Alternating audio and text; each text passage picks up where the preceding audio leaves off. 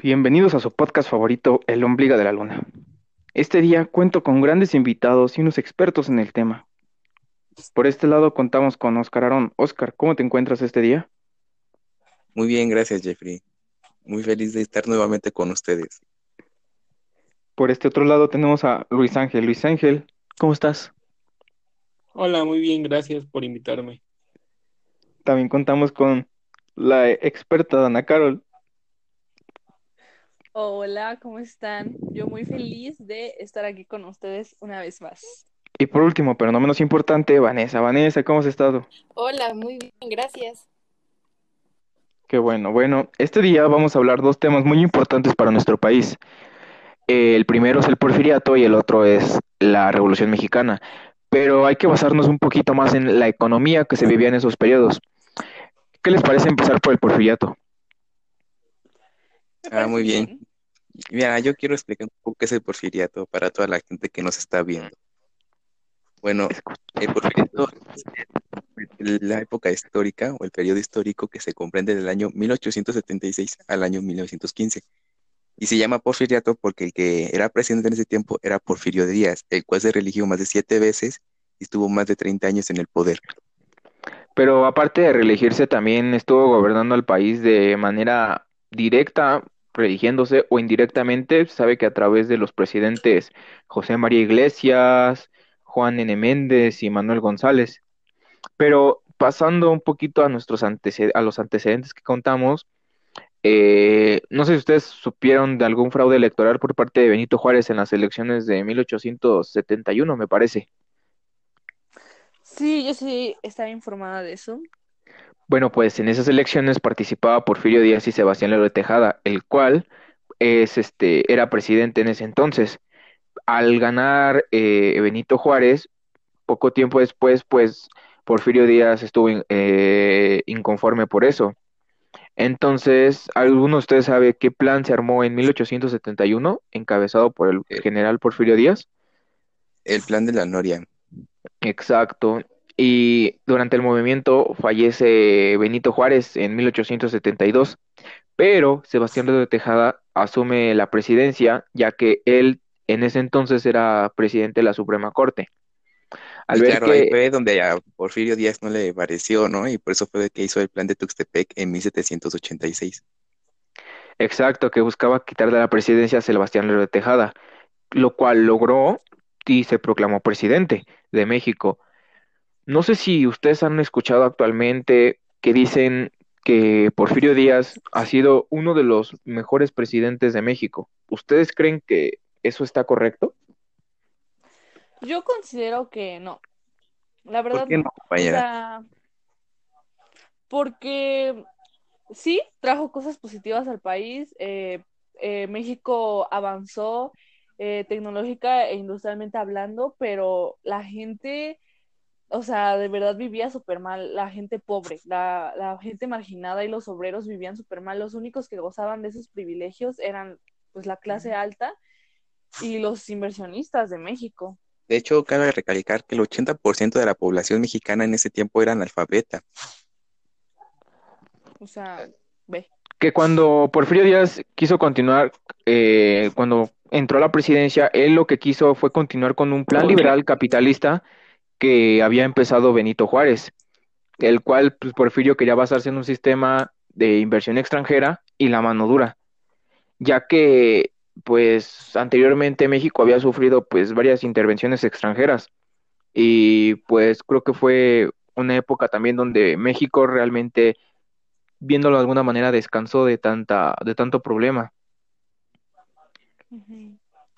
Pero es que Eh, sí era un respiro, porque sinceramente los anteriores presidentes, bueno,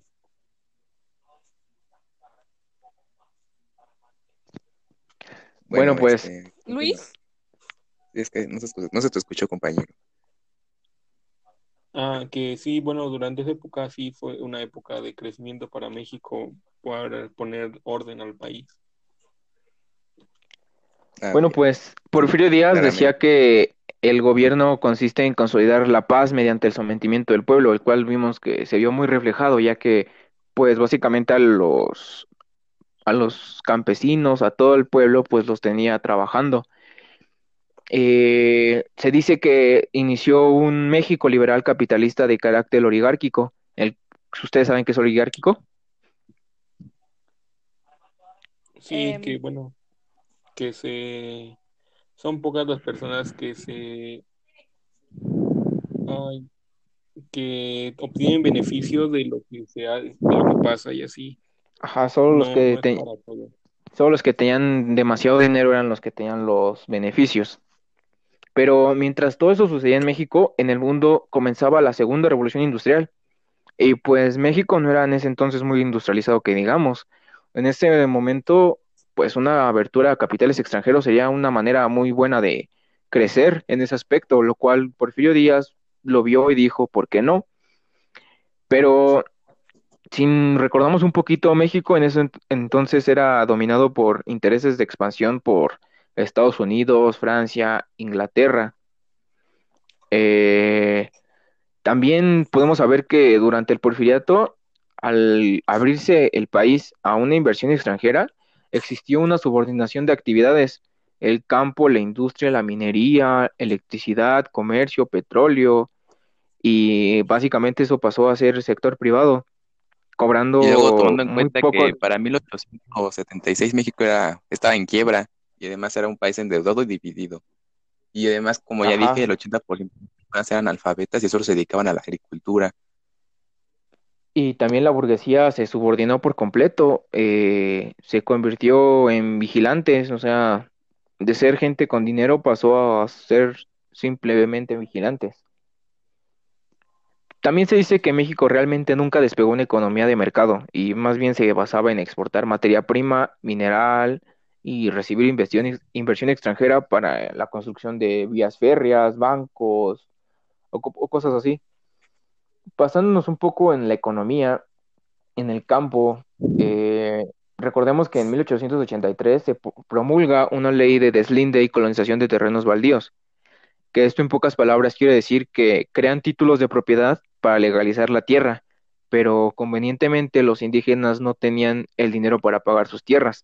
Entonces el gobierno, eh, teniendo esas tierras, las vendía como territorio comunal indígena a un precio demasiado bajo y por la necesidad los mismos indígenas tenían que volver a trabajar en sus mismas tierras.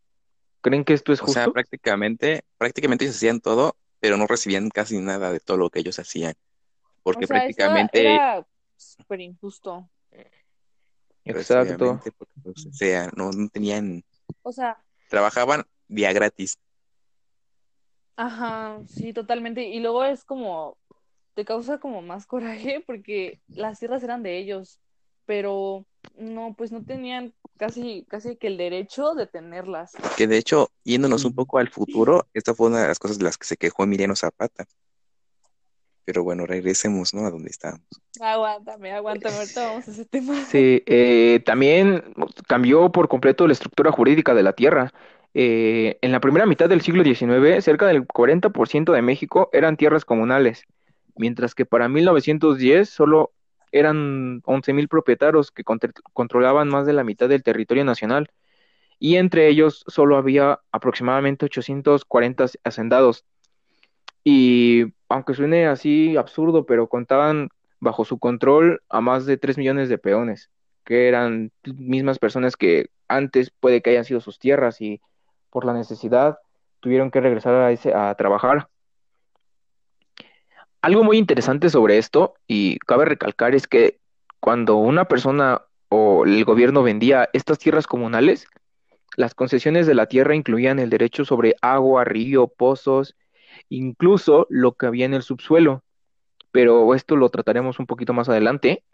Eh, las haciendas se encargaban de exportar azúcar, café y tabaco. Eh, ¿nos quisieras comentar un poquito sobre la industria en el porfiriato, Franco? Sí, claramente, obviamente. Bueno, al inicio del porfiriato, pues prácticamente la industria nacional era inexistente, porque, o sea, en primera la vocación agrícola del país y en segunda porque no existía una economía de mercado donde colocar productos industriales, o sea, pues no había. Pero el desarrollo de nuevos caminos como el ferrocarril, la electricidad y la, la mano de obra barata, pues dieron pauta a la primera industria de textiles y zapatos en México. al igual que otras grandes almacenes de exportación de tabaco, café, azúcar y licores, como ya le habías mencionado. Y como sabemos, eh, a partir de 1893 comenzó un proceso sostenido de crecimiento, que es considerado el, pues, el boom económico del porfiriato. Dentro de la industria textil pues, hubo un avance sostenido de ventas, lo que generó un proceso de expansión y renovación tecnológica en muchas empresas. Que una de las pues, obras industriales fue la presa hidroeléctrica, me parece, ¿no? Sí, en Necaxa. la presa de Necaxa que se planteó para alimentar de electricidad a minas de Pachuca, pero lo interesante es que también garantizaba el suministro eléctrico para estados de Hidalgo, Puebla, Tlaxcala, Morelos, el Estado de México y el Distrito Federal, que actualmente pues, conocemos como Ciudad de México. Sí, o sea, ya eh, era, era el analfabetismo en México, pues era generalizado y no se sabe de inventos o procesos industriales hechos en el país, ya que pues todo lo que se hacía era para el consumo extranjero. Sí, básicamente, eh, México no ganaba nada. Eh, también algo muy importante fue la minería del petróleo, pero durante la época colonial de la minería era una de las actividades principales de México, pero para el siglo XIX estaba súper explotada por los ingleses. Llega Porfirio Díaz entonces los estadounidenses estuvieron mucho más presentes en nuestro país, donde se encargaban de la extracción de oro, plata, cobre y zinc en la zona parte de en la zona norte de México, perdón, teniendo unos beneficios sumamente extraordinarios, casi exentas de impuestos, importaban maquinaria libremente, no tenían que ofrecer garantías laborales. Eh, un dato curioso es que para el año de 1900 había un total de 800 empresas estadounidenses, 40 inglesas, unas cuantas francesas, mientras que México solo contaba con poco más de 150 empresas mineras. ¿Saben lo que significa eso? Se le daba, se le daba... que la minería estaba, bueno, casi totalmente controlada por los Estados Unidos en el país. O sea, y es como chistoso, ¿no? Porque la verdad, México tiene, o sea, tenía y tiene todavía muchas armas para ser un país, pues, destacable. Pues sí, pero tengamos en cuenta que el presidente de, eso, de esos tiempos, que fue Porfirio Díaz, se convirtió en lo que juró destruir, eh, pues estaba en contra de la reelección de Benito Juárez, a lo que aproximadamente se religió seis veces y otras más estuvo gobernando indirectamente. Entonces, si vamos a que desde un principio hubo ahí como trabas o trampas o no sé cómo le quieran decir, pues yo no creo que el país en ese aspecto hubiera crecido, ya que pues su gobernante no estaba ni siquiera siendo honesto. Y además de que pues, no, o sea, yéndonos a tiempos actuales, pues no es como mucha diferencia, porque aún en día muchas muchas cosas de México son parte del extranjero. Es que yo considero que el problema que siempre ha tenido México es que, pues como que el, pues el gobierno es muy, mm, como que no hay un orden claro. Y México ha pasado por muchos procesos de cambio de gobierno y por ejemplo, esto que estamos hablando del porfiriato, que fue como una dictadura, entonces eso también es algo muy importante que tenemos que tomar en También recordemos que México pues, está endeudadísimo. Mm, no sé si ustedes saben cuántos miles de millones de pesos debe. Que en ese tiempo, en ese tiempo, algún dato curioso es que hubo un año donde México recibió más dinero del que invirtió. Y pues, aunque sea un año, estuvo muy padre, pero pues realmente no, pues no lo vale. Pasemos eh, a los transportes y comunicaciones dentro del porfiriato. ¿Alguien me quiere explicar un poquito de eso? Yo, yo te explico eso. Eh, Gracias. para, bueno, antes de esta época, el, las redes de trenes eran muy limitadas, o sea, solo eran, bueno, creo que no, casi no había, pero para bueno, en, durante el porfiriato, la red se amplió hasta 19.000 kilómetros, conectando los puertos de Veracruz y Acapulco con la capital y conectando el norte del país a los Estados Unidos y esto permitió un gran desarrollo para el norte. Y además contando que, por ejemplo, los, los caminos viejos que eran usados desde la colonia eran muy complicados y peligrosos. Exacto, sí. Eh, estaba el telégrafo, una enorme red de cableado que comunicaba cada vez a más a más personas. Creo que me parece que fue en noviembre, si no me equivoco, el 5 de 1851 cuando se instaló el primer telégrafo en México. Sí, sí de hecho, eh, Juan de la Granja fue la primera persona en realizar una comunicación que fue desde la Ciudad de México hasta Veracruz. Y decía, imagínate, eso, si nos hubiéramos rocado desde muchos años antes, hubiera sido imposible pensar en algo así. Sí, algo que podemos decir es que México buscaba la industrialización y creación de nueva infraestructura dentro del país, pero pues realmente esa infraestructura solo favorecía intereses extranjeros. Hubo demasiado en México, el gobierno no cobraba impuestos, no se pagaba a los trabajadores y las ganancias se iban fuera de México. Eh, México realmente nunca se convirtió en, más bien, México se convirtió en una colonia, pero se trataba como México eh, se convirtió en una colonia, o sea, no nunca, no trataba de convertirse en una colonia, pero se trataba como una. Siempre le explotaban y sobre todo lo que más pues, es doloroso es que con el consentimiento del gobierno. Y podemos decir que de qué sirve generar ganancias si no se van a repartir entre personas que la generan. ¿De qué nos sirve generar una industria si no se va a alfabetizar a las personas para que podamos este, fortalecer a la industria interna de nuestro país. ¿Para de qué nos va a servir construir una democracia liberal si al final se convertirá en una colonia subordinada a la cual los extranjeros iban a estar explote y explote? Y aunque el gobierno porfirista eh, logró sanar algunas deudas, hace rato les comentaba, el año de 1894 para ser exacto, México ingresó más dinero del que se gastó, teniendo pues unas finanzas mm, medianamente sanas. Pero México estuvo muchísimo, muy lejos de convertirse en un país desarrollado y próspero, como pues mucha gente llega a creer que Porfirio Díaz fue un gran presidente. Y es que, o sea, puede que haya sido muy buen presidente pues para la gente de clase alta, pero pues la clase obrera pues era muy, o sea, era muy explotada, no ganaban casi nada, prácticamente si no trabajaban excesivamente demasiado, se morían. Pues sí, que, México siempre ha tenido problemas con los presidentes. Siempre ha habido mucho... Sí, Por ejemplo, no sé si sabían que Peña Nieto, en el sexenio pasado, gastaba demasiado dinero. Hay una tienda de ropa en Beverly Hills pues que a los compradores que gasten más de 2 millones de, de dólares, me parece, les dan un aparato, un reloj y está colgado en la tienda en la tienda con el nombre del cliente. Y adivine qué presidente está ahí.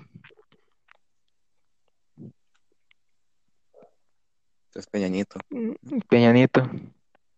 O sea, Pues de hecho, la deuda pública aumentó muchísimo, mucho, mucho con, con el sexenio de Peña Nieto. No, pero aún así siempre ha estado aumentando. No me acuerdo en qué presidente fue que, sí, pero en que según este, él empezó a gastar demasiado dinero y dijo que nos íbamos a recuperar según vendiendo parte de nuestro petróleo y que cuando ya lo iba a vender, pues se devaluó mucho el petróleo y pues ya, mejor este, los países fueron a comprarle petróleo a, otro, a otros países que a México y quedamos igual súper endeudados. Que pues básicamente México solo tiene como un tratado de libre comercio con Canadá y Estados Unidos, ¿no? Me parece. Sí. Pero bueno, regresando al tema del porfiriato. No, más bien pasándonos al tema de, la Revolución Mexicana. Ah, de la Revolución. ¿Alguno de ustedes quisiera comenzar? Ah. Por favor. Pues, como se mencionaba antes, Em, el, el porfiriato solo estaba siendo beneficiario para las personas de clase alta, Pero obviamente después de tanto tiempo, después de tantos años, las personas empiezan a sentir inconformidad y enojo, pues de que están trabajando gratis. Y ahí es cuando se conoce como el periodo de la Revolución Mexicana, que abarcó de 1910 a 1920, aunque algunas personas consideran que no acabó en 1920, porque incluso después de ese año se siguieron viendo cambios en, en todos los aspectos posibles. Pero pues aquí es cuando entra eh, Francisco y Madero, eh, pues él le prometía a los a los campesinos y todo y a todas esas personas que iba a hacer un cambio, que, que querían, que iban a quitar a Porfirio y que él les iba a dar lo que se merecían. Pero pues la verdad fue pues un fracaso, o sea, no, no hizo lo que Más bien no hizo lo que prometía, ¿no? Y Vanessa. Sí, Además, no, no, para nada, porque ah, Ajá. además recordemos que Francisco Madero, pues en esa época, pues era un empresario político, o sea, pues era de la clase de muy alta y pues prácticamente pues a él no le afectaba pues nada que, que los indígenas tuvieran o no lo que lo que era suyo. Ujú. Lo que merecían, o sea, la verdad lo único que él quería era ser presidente. No buscaba ya, más o sea, allá. Era su único. Ajá, su no único buscaba objetivo. más por los fines del país, sino por Exacto. su, pues por su propio bien, como Ajá, muchos de los pues, presidentes que hemos tenido. Pues sí, Y pues de hecho hasta es súper curioso porque eh, Porfirio Díaz abandonó México en 1911. O sea, la revolución empezó por él en 1910 y en un año ya no estaba Porfirio Díaz, pero mm, Se fue a Francia, pues, ¿no? siguieron nueve Sí, años se fue a más. Francia ajá, y ahí fue donde murió. Que se dice que- todos los que había Ajá. que querían ser presidente o que no estaban de acuerdo con el que estaba. y además y además recordemos que Francisco y. Madero eh, llegó a hacer lo que pues al, par- al poder gracias a la gente indígena o a los que lo apoyaron. A los cuales pues, traicionó. hasta creó Sí, su pues- propio hasta él creó su Pues dos, partido. o sea, dos, dos personajes súper importantes de la revolución que cuando mencionan revolución, este, se nos llega a la cabeza automáticamente esos dos, que es Emiliano Zapata y Francisco Villa, este, pues ellos lo apoyaban, porque incluso pues ellos fueron líderes de, de Para la los cuates, Pancho hasta- Villa. Y Vanesita, ¿quieres? Ajá, Pancho Villa y. Y además, o sea, porque hasta eh, Ay, pues es que te- tiene un buen de nombres este Fra- Francisco Villa. Se llama Doroteo Arango Arámbula y se cambió a Francisco Villa y de ahí a Pancho Villa. Entonces, pues, como le se le dice llamar. Pancho. Bueno, Madero, él creó su, el Partido Constitucional Progresista, que fue un partido político mexicano y que pertenecía al centro político.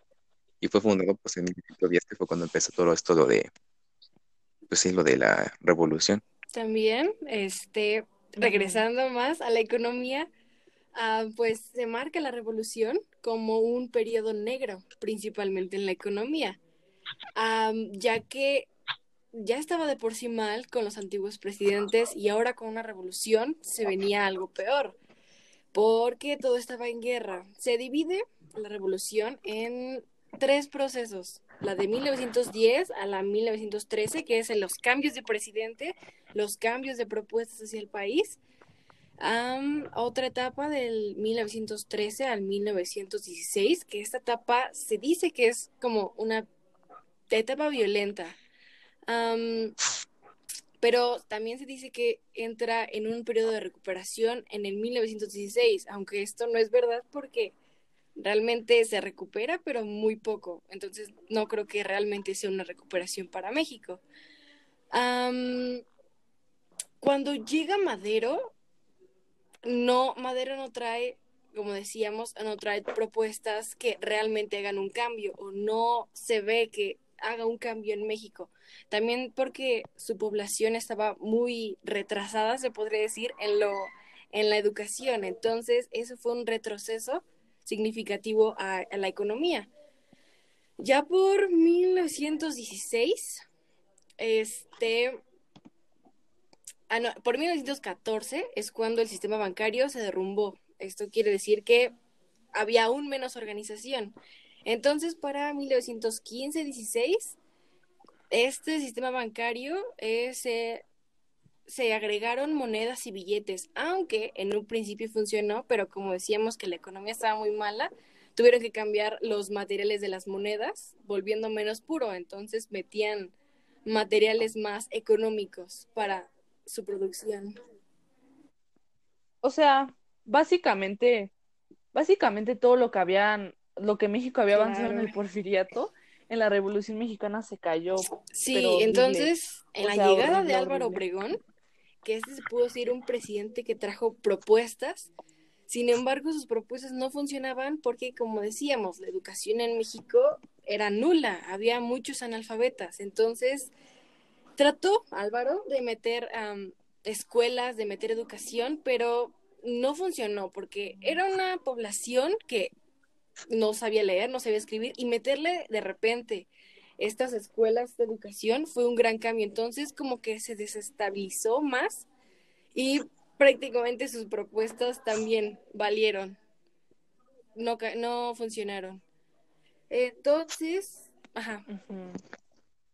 Que bueno, si recordamos, pues la UNAM se creó en 1910, si no me equivoco. O sea... Sí, sí, sí. Pues es que también México siempre ha sido conocido demasiado pues país católico. Demasiado exacto. Entonces, entonces, sí, entonces, pues la verdad las escuelas casi, o sea, y en general como que a las personas, como ya habían mencionado, pues pobres y obreros y todo eso, pues ni siquiera les interesaba, yo creo, ir a la escuela. Y ni siquiera yo creo que había recursos Yo digo que también la religión, eh, hablando muy generalmente en la población, siento que es un retroceso a veces, porque tener como algo muy marcado en la población a veces puede traer retrocesos, que la gente no sea tan consciente de las cosas, pero bueno, eso es aparte. Eh, esta economía, esta baja economía se extiende hasta, hasta 1928, que con Álvaro Obregón trajo buenos trabajos, trajo trabajos en la minería, trajo trabajos en fábricas, o tiendas, pero estos trabajos no servían mucho porque la paga era insuficiente. Entonces, los países eh, que estaban invirtiendo en México prácticamente se robaban todo el trabajo. intentaron meter, invertir en, la, en el petróleo, pero como Estados Unidos ya se había ido a comprar a otros países, entonces esto que le invirtió en el petróleo fue algo perdido también. No funcionó esto. Y algo que también hay que recalcar es que, pues México en toda esta, pues, guerrita que estaba pasando, pues la muerte, la inmigración, el reclutamiento para, pues, pelear y, o sea, ya no había ofertas de trabajo y no había trabajo porque en general la gente se iba o se iba a otros países o se moría o iba a pelear. Entonces, pues, ¿de qué se estaba sosteniendo México? O sea, ¿qué estaba pasando? Pues sí,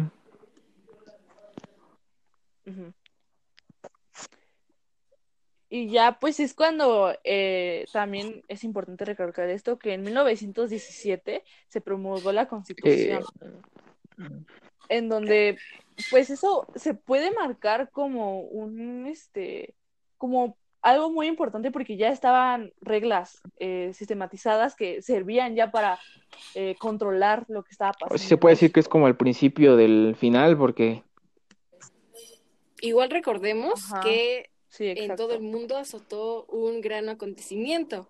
Si bien México no estaba bien en la economía, para 1929, aún peor, llegó la Gran Depresión, que fue una baja total en la economía mundialmente, porque se sostenía a veces principalmente de Estados Unidos. Entonces, si México estaba mal económicamente ya, traerle la Gran Depresión fue aún peor. Entonces, en este tiempo México estaba horriblemente económicamente.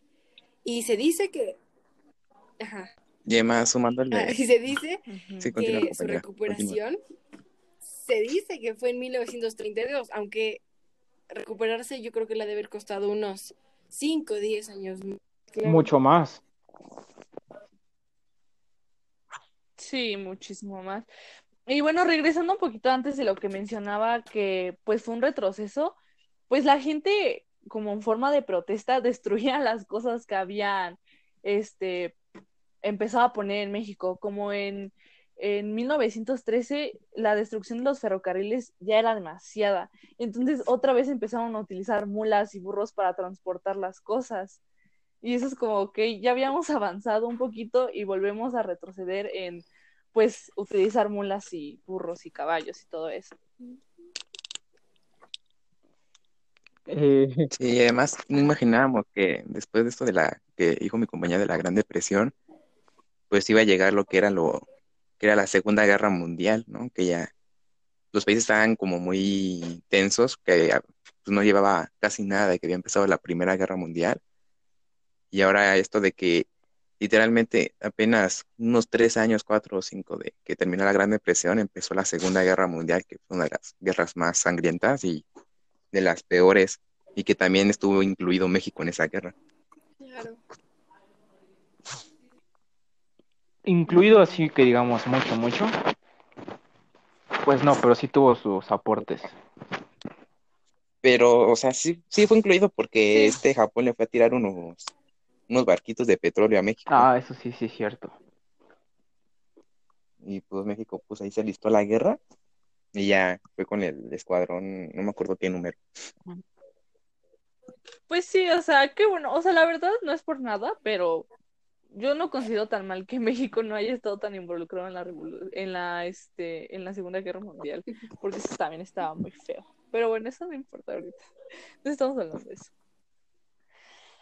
Y pues. Bueno, compañeros.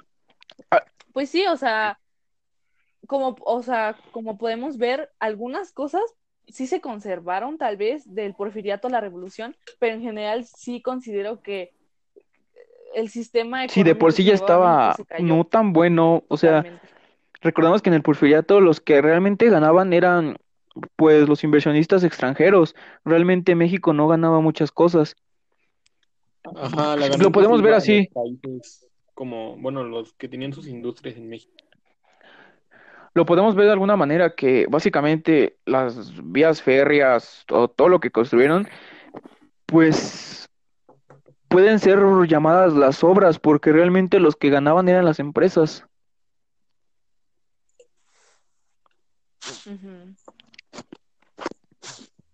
Sí. Y pues bueno, compañeros, ya concluyendo un poco, ¿alguna opinión que ustedes quieran dar? Quiero preguntarles algo.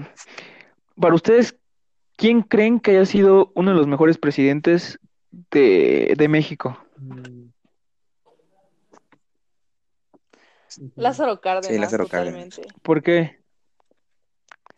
Porque, porque además de que influyó mucho la A ver, primero, Carol, por favor.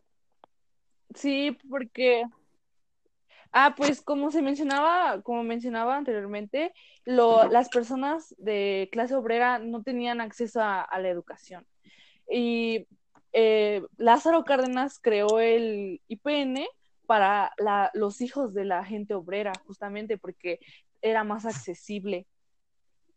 Y igual hizo pues la expropiación petrolera, que eso es súper importante, porque eh, el petróleo ya no era de México, o sea, era de de todos los países menos de México y lo que hizo Lázaro Cárdenas es regresarnos pues lo que era nuestro. Además de que destacó entre otras otras acciones del gobierno, pues lo que fue por la reforma agraria y la creación de los ejidos en el sector agropecuario mexicano.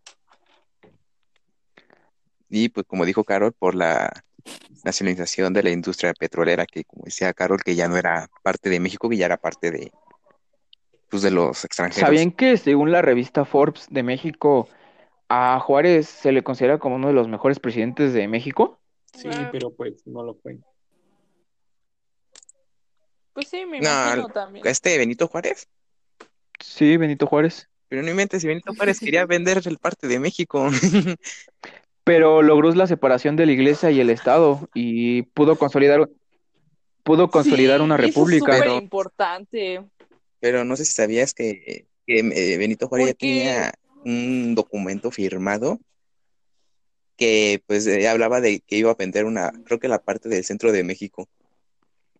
Y pero no se llegó a, un acuerdo bien, pero imagínate. Hablando de vender. el centro es de las partes más importantes. Ahorita que mencionas lo de vender, no sé si escucharon la noticia de que el gobernador, no sé si de Monterrey, eh, quiere dividir a México, que haya México del norte, México del centro y México del sur. Eso estaba viendo igual y que decían que sí se podía sostener. Realmente eh, México en el norte se podía sostener bien porque estaba bien económicamente. Lo que estaba en juego estaba la economía de México de, del sur. Y del centro. Sí, que de hecho México del Sur es de las más de las partes más pobres porque tiene a Es que lo que a Sí, totalmente, o sea, Lo que eh, Chiapas, el, el gobernador dice es que le dan cierto dinero a los estados para que in- en- inviertan, pero creo que de un peso se quedan con 25 centavos, 35 centavos, es un ejemplo. Entonces que realmente no ganaban nada. A lo que dicen, pues mejor me separo. Y pues yo no creo que eso funcione realmente. Sí, pues sí. Yo tampoco, porque de hecho ya se, No, yo tampoco. creo que ya se había querido separar Yucatán en algún momento de la historia y no pudo. Como con Cataluña, ¿no? En España. O Pues- sea, de que Barcelona. se puede, pero pues nos afectaría a todos, en parte a ellos porque sí aportan mucho económicamente al país, pero igual necesitan de, por ejemplo, la Ciudad de México, que es el que más aporta al, al país y así. Pues sí, porque... Y, En términos pues, y de también en, pues, pues en turismo, porque pues, en la parte sur pues, hay demasiado turismo. Sí, además de que literalmente la economía de México depende mucho del turismo y del petróleo. Exacto. Sí. Claro. Pues ya eso es todo, ¿no, amigos? Eh, pues muy interesante nuestra ¿Alguna plática. conclusión que quieran dar? Me gustó mucho. Muy enriquece- ¿Alguna conclusión que quieran enriquecedora. dar, amigos?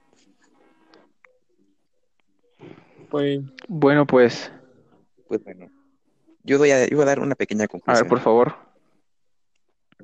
Yo siento que hablando ya de la revolución y la y lo del porfiriato, pues siento que sí marcó un antes y un después en la historia mexicana, ¿no? Porque, o sea, nos ayudó en una cierta parte a los a nosotros que ya estamos muy lejos de eso, ¿no? Pero por ejemplo a la gente que era de pueblito, la pues ahí de la les época, afectó no. demasiado. no. Y de hecho, pues aún no se sepan, pues el movimiento zapatista aún sigue en algunas eh, partes de México, como creo que Sí. Chiapas, Que apenas... Y en sí, creo que sí, o, o sea, como que sí tratan de defender la esencia de lo que era el zapatismo porque eh, defienden los derechos indígenas. De hecho, es muy curioso porque no sé si a ustedes les ha pasado, pero em, aquí en México y, o sea, en la Ciudad de México y este, y así como que nos pintan a los zapatistas como alguien malo, como que te deben de dar miedo. Pero cuando vas a, pues, a comunidades indígenas en Chiapas, ve- o sea, ellos los aman. Hasta hacen llaveritos de zapatistas porque dicen que son los únicos a los que les importan sus Sí, derechos. se supone que los Pues, zapatistas o los Chiapas como que están aparte del gobierno, ¿no? O sea, Que no sé si conocen a Luisito Comunica, supongo que sí, ¿no? Sí. Él Ah, apenas fue a Chiapas y Sí. pues básicamente pues, nos explicó un poquito sobre todo eso de los zapatistas y el movimiento que aún sigue en pie a pesar de los años.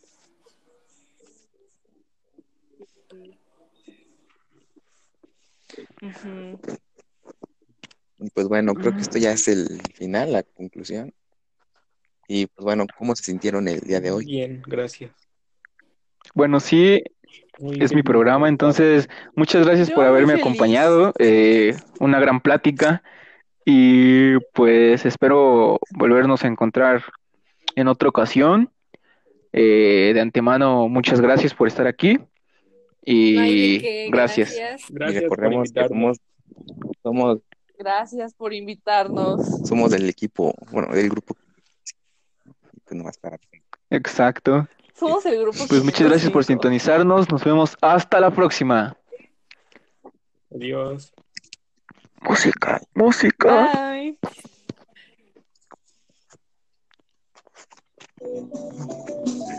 Hasta luego.